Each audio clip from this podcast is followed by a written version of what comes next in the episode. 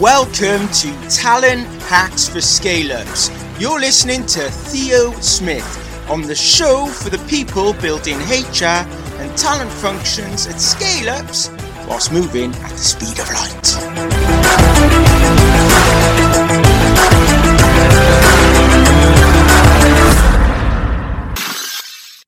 In today's episode of Talent Hacks for Scale Ups, we're joined by Nick Mortimer Director of Talent Operations at Troy, where we talk to him about their incredible rise over the past 12 months, where they've gone from startup to scale up to match their customers' journeys. It is pretty incredible. We're also gaining some insights into why that's currently happening within the marketplace. A fascinating conversation with an organization we absolutely love, Troy. Enjoy the show. Ah!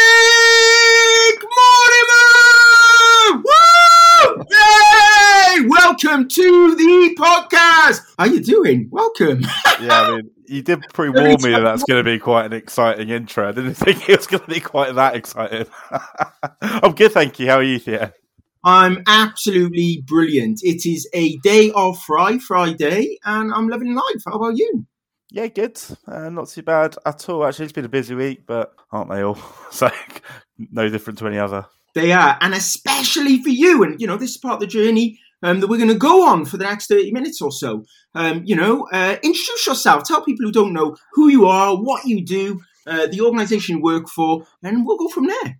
Yeah, that sounds good. So, yeah, I'm Nick uh, Mortimer. So I'm the director of operations at Troy. So we're a, a startup in the embedded talent world. So we help scaling companies with their predominantly tech, but also commercial hiring on a monthly subscription basis. So we've had a bit of a, a mad 2021 so far. Um, and it's getting madder. And I guess that's what we're going to be talking about amongst other kind of industry hot topics today. Absolutely. So yeah, fascinated by what's going on in the market at the moment. You know, the competition for recruiters is exploding. It's going through the roof. Organizations finding it really, really tricky to be able to attract this type of talent. And I guess this is I mean, we wanted there's a few things we want to discuss today. That being one of them, giving organizations, individuals insight into what's going on there. Because ultimately, you're plugging the gap, right? Um, and and we're also going to talk about the journey that you're going on as an organisation from the the supplier um, of of recruiters into these uh, you know scale ups, hyper growth organisations. Uh, but now you're becoming one of those organisations as well, which must be fascinating. So come on, yeah. tell, tell us a story. Yeah, it's just been really, really mad to be honest with you. And I guess the beauty of it as well, it's all come organically through inbound rather than kind of any form of kind of outbound or deliberateness, which is which is you show off. Oh yeah, but um, yeah. So we started this year in January with eight people in Troy. We're now forty, and there's a few more new starters kind of on top of that to so, come. So, eight? What? like January 8, now 40, and I know you're not stopping. That is mm. that's some growth. I know it's just been it's just been mad, and it's kind of caused by surprise, to be honest with you. Um, but now it's kind of the, the issues I guess we've got now is how we catch up and make sure that we kind of act like we're a 40 person business and we've got the processes in place to you know, support people. I guess you know, when I joined, so I've been at Troy like approaching four years. I joined, it was like three of us. As if I just love the kind of startup vibe, do what you want, kind of crack on, a little bit of ad, kind of ad libbing, really. Obviously, very kind of customer centric in our approach and making sure we delivered, but there was no real rhyme and reason behind any action. It was, you know, it was just good fun. I guess now it's you know we're we're hiring lots of people. We need to create opportunities for them. We want to make sure that they're here for a reason. They grow. They upskill. Um, you know, we want to provide that opportunity, and it's kind of, I guess, you know, it's a different sort of responsibility now. It's not just about new business; it's about combining a real customer centric approach and making sure that we do the right things with our clients, while obviously providing the right level of service to our our team. I guess It's not the greatest way of putting it, but you know, it's, it's making sure that they're happy, they're progressing. Um, yeah, it's just a completely different set of challenges now. I think I prefer it, but I do kind of get a bit nostalgic about the early days sometimes, as I'm sure a lot of kind of sort of people who've worked in early stage or something a bit larger have, have experienced it's funny, um, and I worked for a huge organisation, but we had a very small um, central office with about 50 people in, you know, and we had about, I don't know, 30,000 people workforce, but 50 of us in a centralised, and, and we used to have these old leather seats, and we used to be crammed into this office, small office. And these old leather seats remind me like the 80s, right? And they were in the yeah. reception area. And it's funny, when you move to your new offices, you've got plenty of space, all white walls or whatever it may be. You've got posher seats and everything there, there is something nostalgic. They're like, I like the old 80s battered leather seats. I liked being a bit too close, even though it's not a thing I normally like. But you, you do look back and go, the fact you were literally rubbing shoulders with the person next to you is uh, so. So yeah, I get it. But but this is a reflection, right? Not just of Troy and what you're doing, but of the wider world of what's going on within organisations. How have you seen um, the work that you were delivering 12 months ago, 24 months ago, uh, to now, how has that changed? Has it changed significantly, or are you delivering exactly the same work just with more people? Yeah, it has changed quite a lot. I think, I mean, COVID, obviously, I'm sure we'll be glad we don't need to talk about COVID anymore, but we're not at that point yet. But it has changed things a lot in terms of, I guess, the, the material conditions, if you like, in the marketplace. I think initially there was a a shock, and I think companies stopped hiring as much as they as they did, and I think that probably started to kind of unwind, particularly in tech. I can't speak for other industries necessarily, but you know, by about Q three last year, I think it started to kind of get back to normal in terms of hiring volumes and that sort of thing. But I think there was a hesitance on kind of how much companies were spending to make those hires, and I think that's naturally where it's kind of fed to to companies like us who have a a flat a, no, a flat kind of subscription model. You pay the same price regardless. We're not charging extra for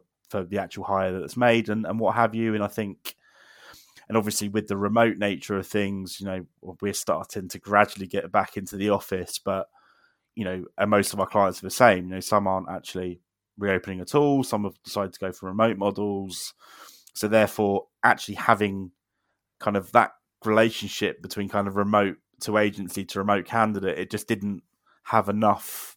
You know, it's quite difficult to kind of create an emphasis on what that company's culture is when it's all kind of external and it's not kind of inclusive in that sense. So, actually, I guess that's where we have come in, whereby, yes, we're not physically meeting the clients that we work with, but we're having so much more engagement. We get a sense of what's going on and how things work and that obviously reflects better when you're speaking to, to software engineers, for example, who are massively in demand at all times, but particularly at the moment, and it, kind of just creates that extra piece of kind of ownership for the, the client. They know what's happening.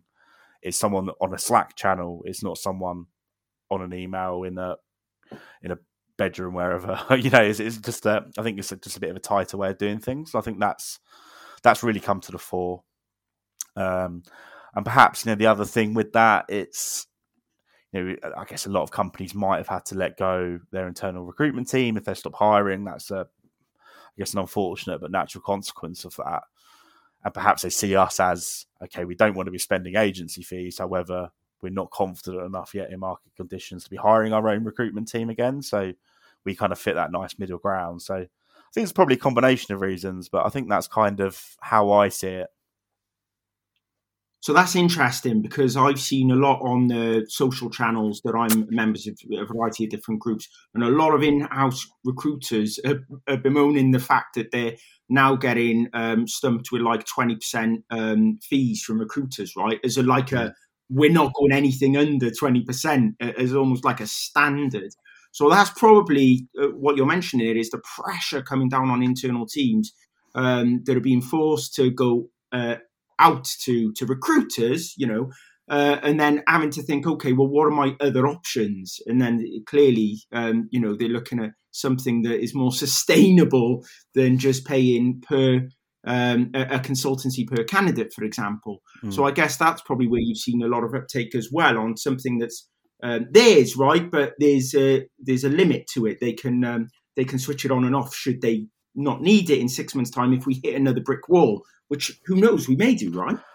Yeah, so I guess no one knows, and I guess you know, we we can be turned off with you know a, a, four to eight week notice period, depending on obviously the the terms at, at, the, at each point. But you know, it's a lot easier to turn off a company rather than make a person redundant, and I think having companies having experienced that pain of having to downsize teams potentially, you know, in March 2020 or April 2020, they they don't want to do that, and I totally get that. You know, whether that changes our, I guess, viability, I, I, probably don't. I probably don't think it will. Actually, I think the growth in the tech industry is just going, going, going. You know, we so I, that probably isn't going to change things for us, but it's probably part of the decision making right now. Um, and, and exactly. You, and I think now it's kind of caught up with companies wanting to rehire permanent teams or build on existing permanent talent acquisition teams.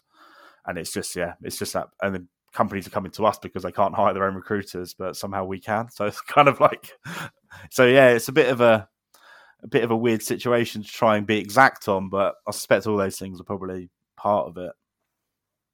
And is it primarily um, the the sourcing of candidates that you're delivering? Are there any other elements to the service that you're providing uh, when recruiters or your team members are dropping in to work with organisations? Yeah, it does depend on the organisation and, and, and lots of different things within that. You know, size is, I guess, one factor. And I guess size generally means there's a bigger talent function already.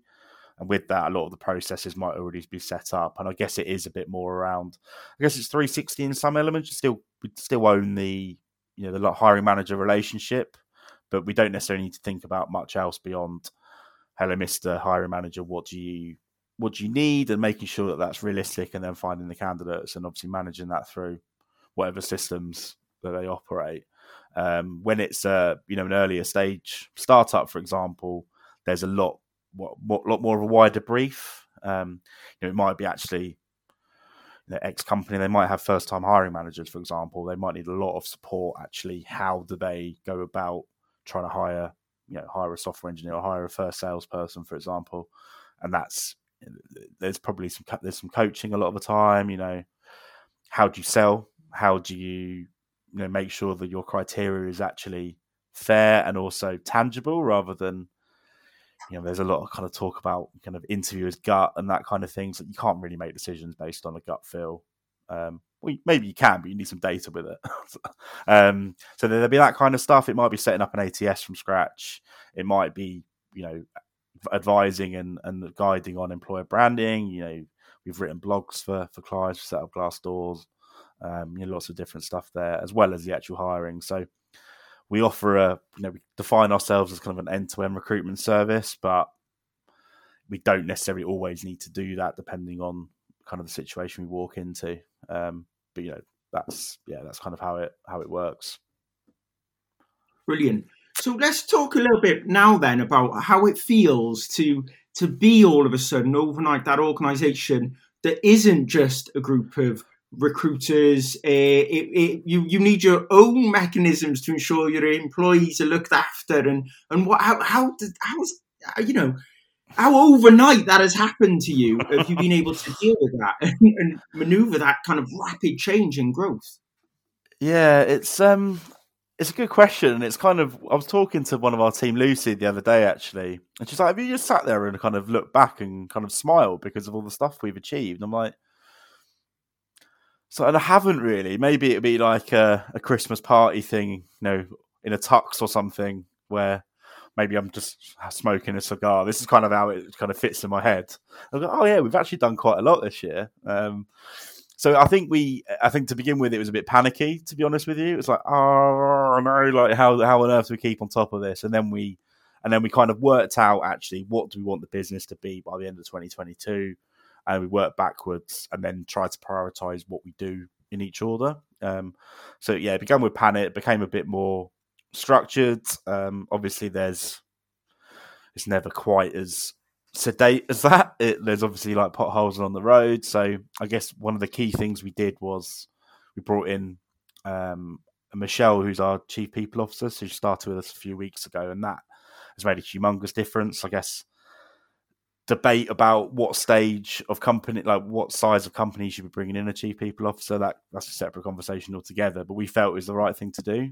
Um, I guess the senior leadership team had very similar but complementary skill sets in the sense that you know we're all from recruitment backgrounds. We can all sell. You know, we we know a bit bits and pieces about marketing. We know that kind of stuff. But in terms of actually how do you scale an organization with people in mind, that was probably something we could do. But one take us absolutely ages, and and we two we wouldn't be able to do it as well as someone who's done it before. So that was a that was a big step for us, and that kind of that was like, oh, we're actually quite grown up now, aren't we? um, so that was a big thing, and then we're we're now kind of in that position where you know, classic startup, every one person does one and a half to two jobs. It's now actually one person, one job. Um, and that's kind of as soon as we realize that we need specialists in different specialisms, things have started to take shape. You know, we're not perfect. There's a lot we need to do, and we'll probably never stop having to do stuff to to improve things. But that was a big step for us to really start to push on and add a bit more structure. You know, it's a real fine line between we don't want to be a bureaucratic organization, and we're not. But at the same time, without standardization, how on earth do you grow scalably either? So it's, it's that balance between standardizing yet creating the fun stuff, which is and the autonomy, and that that's the reason people want to join. So it's that, that that's the balance now. That's a big challenge. Brilliant.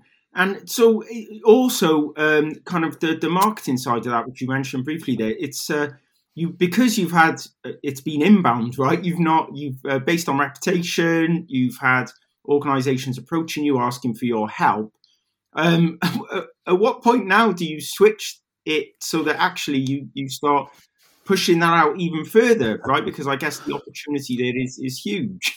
Yeah, it's a really good question. I don't have the answer to it. um, but the, I think one of the other steps we've taken this year is actually building our own internal team, recruitment team. So, whereas we're kind of trying to move away from, I guess, we're a consultancy. There's always going to be a degree of we hire against project demand. That's just kind of the nature of the beast. But we're trying to be a bit more scientific with it. We're trying to get ahead of projected demand. Um, so yeah, we've we've hired Sean, and when we hired Sean, I think she started in May. We were a bit like, I reckon she probably spent about sixty percent of her time doing hiring, and then get involved in some more people orientated projects. But as it turned out, she was slammed from day one, and we had to hire a second internal recruiter, which wasn't the plan, but it's kind of how it's worked out. So I think we're at the right capacity now. We'll probably need to add to that team in the next. Well, we'll add to that team when we need to, I guess. Um, and I think once we're in a position where we can hire the right people at a good pace, where we're ahead of projects that are coming in, that's when we'll turn the outbound tap on again. Um, so yeah, that's kind of what we're thinking, but that's quite dif- difficult to be definitive because we don't also want to be in a position where we're suddenly doing outbound when the inbound dries up because that's probably a sign that the market's slowing. So it's it's a fine, it's always a fine line, but it's great that it's inbound, but we also know that it's it's not going to be. Well, there'll always be an element of inbound with this model, but it's not going to be forever that we can rely on it. And so, some of the experiences that you're going through now, as part of this uh, change in organisational structure, adding you know um, different different departments almost within within that mm. structure, what have you seen as part of your, your customer base and, and how they're evolving and developing? Um, what what have you seen the changes in the last twelve months for them? As as you know, rightly you put it, you know, technology is is exploding um, because uh, of the remote nature of work now. Right, there are so many opportunities, specifically around HR tech.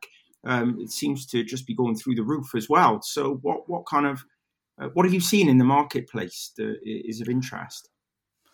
In, in, terms of how companies are structuring and growing or things that particularly they're yeah, doing? Yeah, or... exactly. So from your recruiters kind of plugging into um, these organizational structures, what, what are the what are the changes that you're seeing, whether that's uh, in adopting new technologies, new ways of working, uh, new ways of trying to attract talent or not? are they not? Yeah, I think um, obviously the the remoteness is something that's been a massive change. I don't think not that you know our clients are kind of modern thinking, tech orientated businesses where there's never been this expectation of you have to be chained to your desk nine till six or anything like that. So I guess it's for them, it's not been as big a leap as perhaps more traditional organizations, for example. But the, I guess instead of having, yeah, yeah, you can work from home a couple of times a week, but realistically, you need to be based in commutable distance. I think that's gone out the window to some companies are going, okay, you can be UK remote you can decide whether you want to come to the office or not.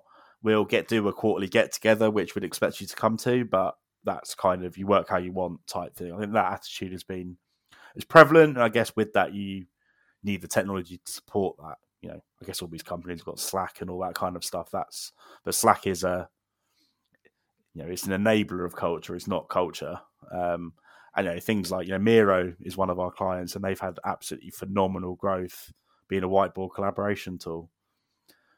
Absolute perfect time for them to be growing for just based on what they do. So there's been a, a lot of emphasis on on technology to enable change, but I think obviously change and and culture isn't led by technology; it's funneled through it. You know, it needs to be led from you know line managers, sort of centralized HR people departments, etc. It's so that's that's been a big emphasis, and I think a lot of companies have also gone actually we don't really care where you're based as long as you're at a time zone whereby we can all collaborate with each other. You know, we're all remote.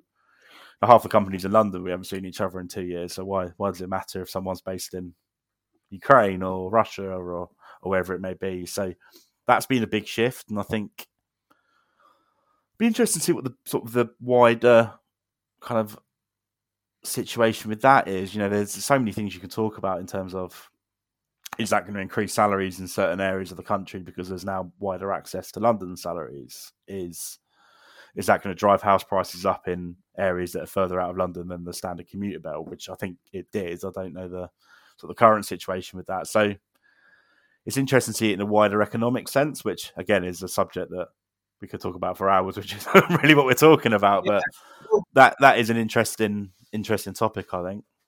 So on that, if we think around, um, you know, uh, recruitment leaders, managers, whatever, HR leaders sat within the organisations um, that both you and I support, right? They'll now be considering, okay, we need to increase our team, we need to get external support, like your good selves, to come in. Now they may historically have gone, okay, we're London based, right? So we got a London team and and you know you've seen this right uh, because of the you know 12 months ago you would have been uh, a kind of a london focused organization but but that has changed over the last 12 months so how has that changed for you uh, and how easy are you now about thinking okay well we can't get recruiters maybe in London. Maybe you can, maybe you can. I don't know. It's competitive, right? So we've got mm. to think about other locations. What does that look like for you, and how easy are you with that? And how is the organisation gonna gonna support that? Um, kind of new model and new framework?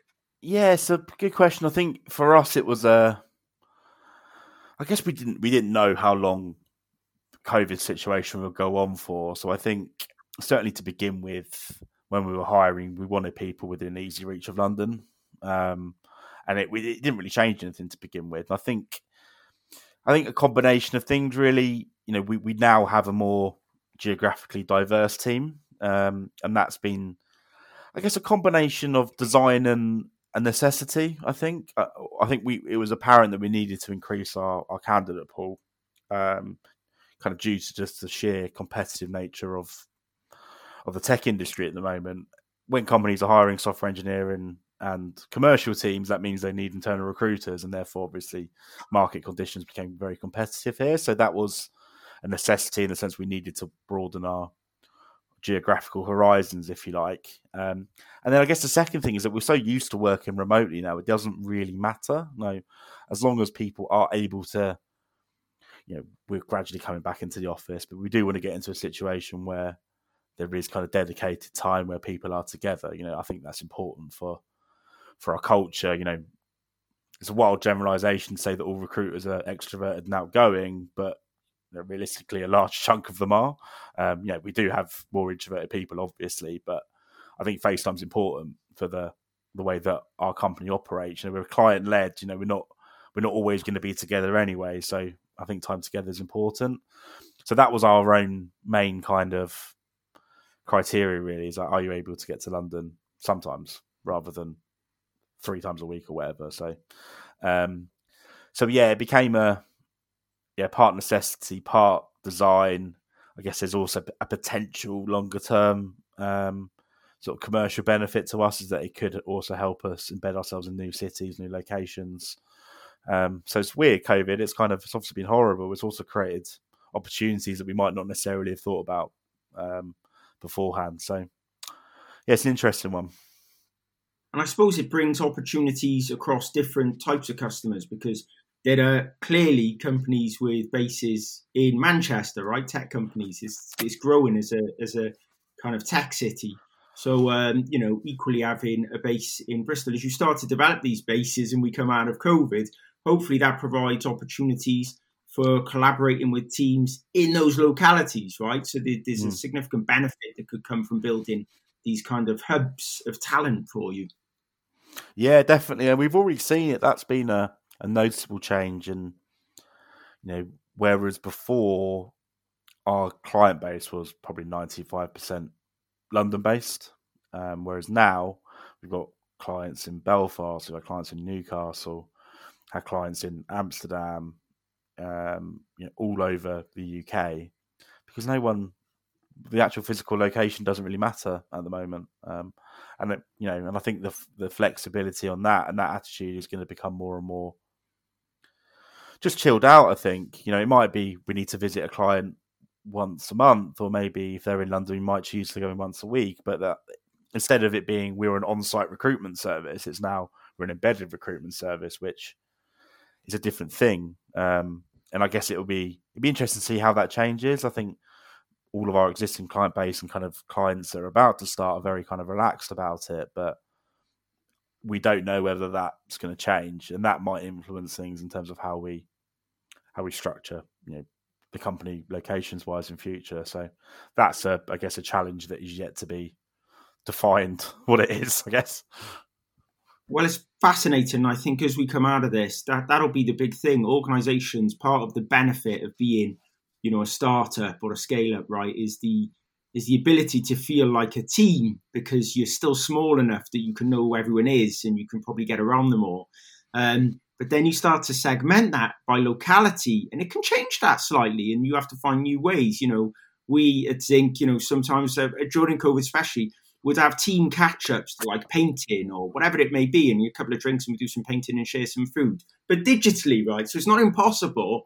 But as things open up again, do we forget about those things that um, brought us together, even though we may have been based in the same city or we may not?